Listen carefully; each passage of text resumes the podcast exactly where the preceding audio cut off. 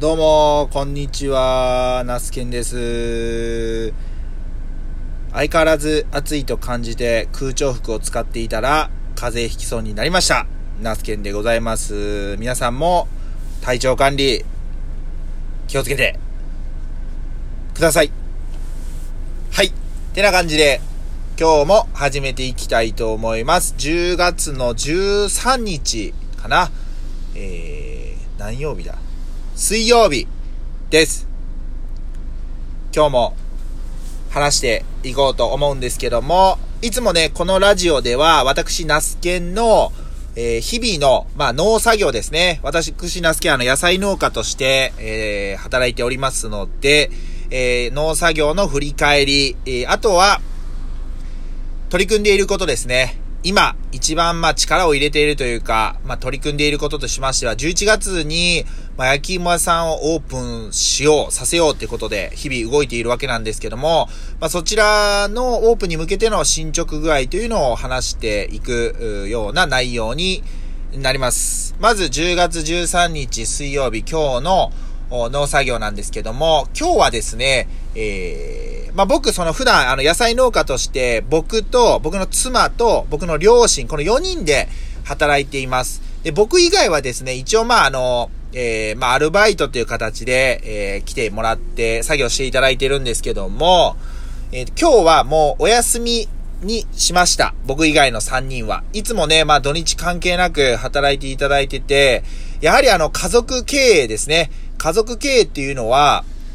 どうしてもその休みが曖昧になりがち。えーもうずっとシーズンに入ったらもう働きっぱなしっていうことがあったんですけども、まあもちろん、えーそれ、そうしてでもしっかり稼いでいくっていうことも大事なんですけども、やはり僕の両親もね、60代、まあ半ばということもあって、えーずっとこれから働けるっていうわけでもないので、僕の奥さんもそうなんですけども、まあ定期的に休みを取ろうということで、えー休んでもらいました。なので今日、僕一人の作業としては、えー朝ですね、小松菜の収穫作業を僕一人で、え行えるえ量だったので、えそちらを、収穫しました。で、9時過ぎに、あのーまあ、焼き芋屋さんをするんですけども、まあ、ガス工事に来ていただく予定だったんですけども、ちょっとですね、9時に来れずに、まあ、変更になって、11時ぐらいに来るっていうことだったので、まあ、ちょっと予定を前倒しして、え焼き芋屋さんに使うメインの一番の道具である焼き芋焼き器をですね、えー取りに行きました。僕住んでいるのは三重県四日市市なんですけども、取りに行ったトラックターミナル、名鉄さんだったかな？は、えー三重県の亀山市にある、ところ、会社だったので、今ごめんなさい。ちょっとね、結構雨が降ってきたんで、BGM に雨が追加されましたんで、はい。あの、一緒に聞いていただければ、カエルのような気持ちになってね、聞いていただければなと思います。で、まあ、三重県の、亀山市まで車を走らせまして、えー結局何分かかったのかな？まあ、40分ぐらいで行けたのかな？で、行って、まあ、10時ぐらいに着いて、で、そこで荷物を、まあ、引き取って、えーまあ、そのままもうね、とんぼ帰りっていうことで帰って、どこにも寄り道せずに帰ってきたという感じですね。で、実際、えーヤフーオークションで初めて焼き芋焼き器を落札したんですけども、実際落札してみて、イメージというのは写真でしか見たことがなかったんですけども、いざ実物を見てみるとですね、でかいっす。でかかった。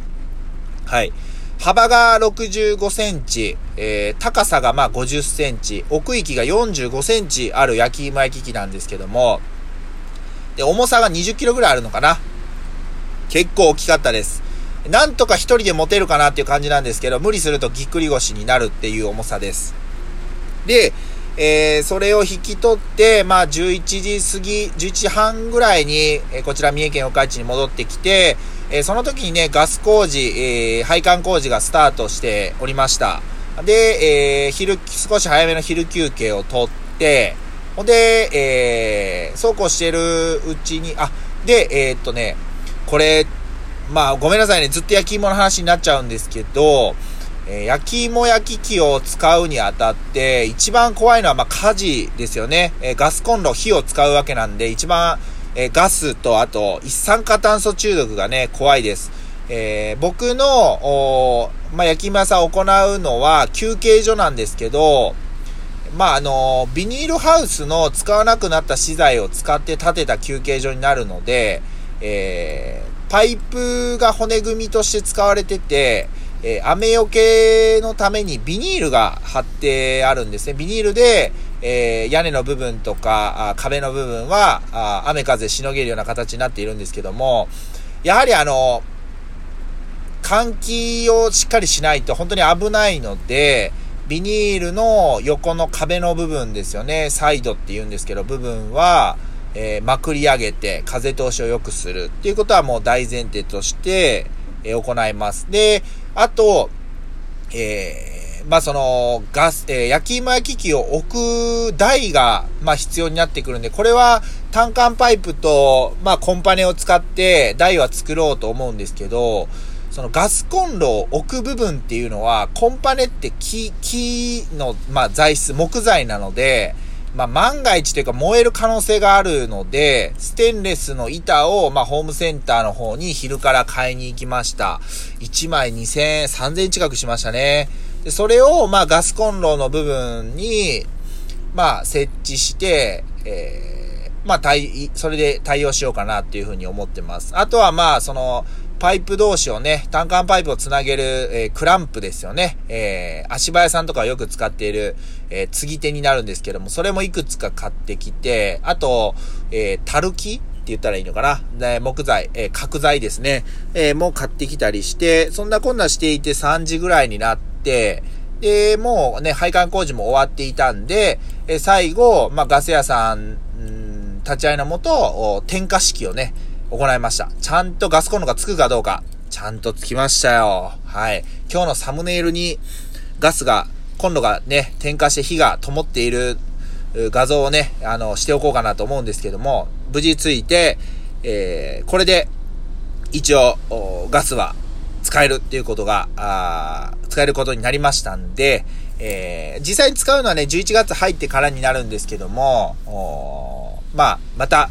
えー、一つ、こう、ステージが上がったというか進んだかなというふうに思っております。で、えー、焼き芋をね、入れる袋、紙袋ですね。もう、あのー、ちょっと頼んで、結局500枚ぐらい頼んだのかな。あ手元に届きました。で、あとは、その紙袋もね、何も無地のクラフト紙みたいな材質なんで、そのまま渡すのもなんかちょっとこう、なんか心もとないなと思ったんで、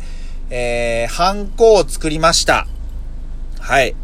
私、まあ、あの、焼き芋屋さんをするにあたっての、イメージキャラクターを務めている、薩摩妹くんというね、えー、キャラクターがいるんですけども、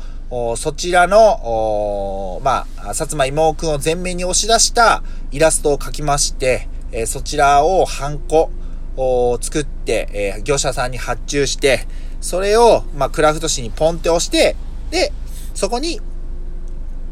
焼き芋入れてお渡しするという感じになります。あともう一個やりたいなと思うのは、僕自身のまあインスタグラムのアカウントにまあ飛べる QR コードだったり、まあ、僕がまあどんな感じで日々農作業してるとか、あ僕の思いである野菜を身近に感じてもらうための活動ですっていうので、焼き芋屋さんとかひまわりを作っているとか、あそういったところも告知したいんで、なんかこう、なんていうんですかね、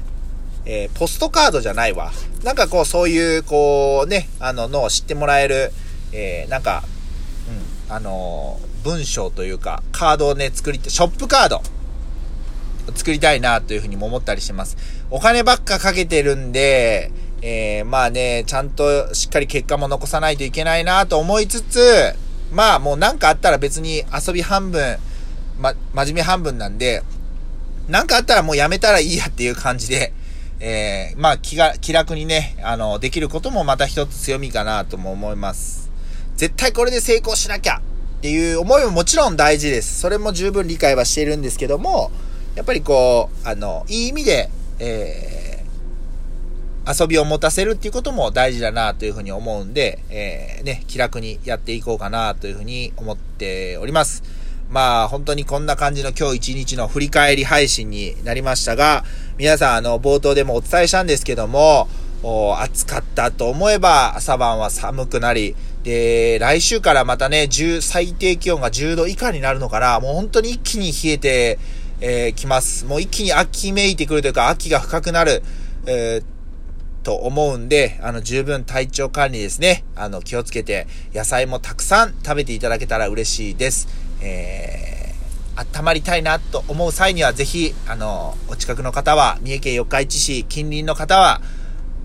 焼き芋屋さん、ぜひ来ていただけると嬉しいです。まあこんな感じで今日の振り返り配信は終わりたいと思います。えー、今日も一日お疲れ様でした。また明日お会いしましょう。では、ありがとうございました。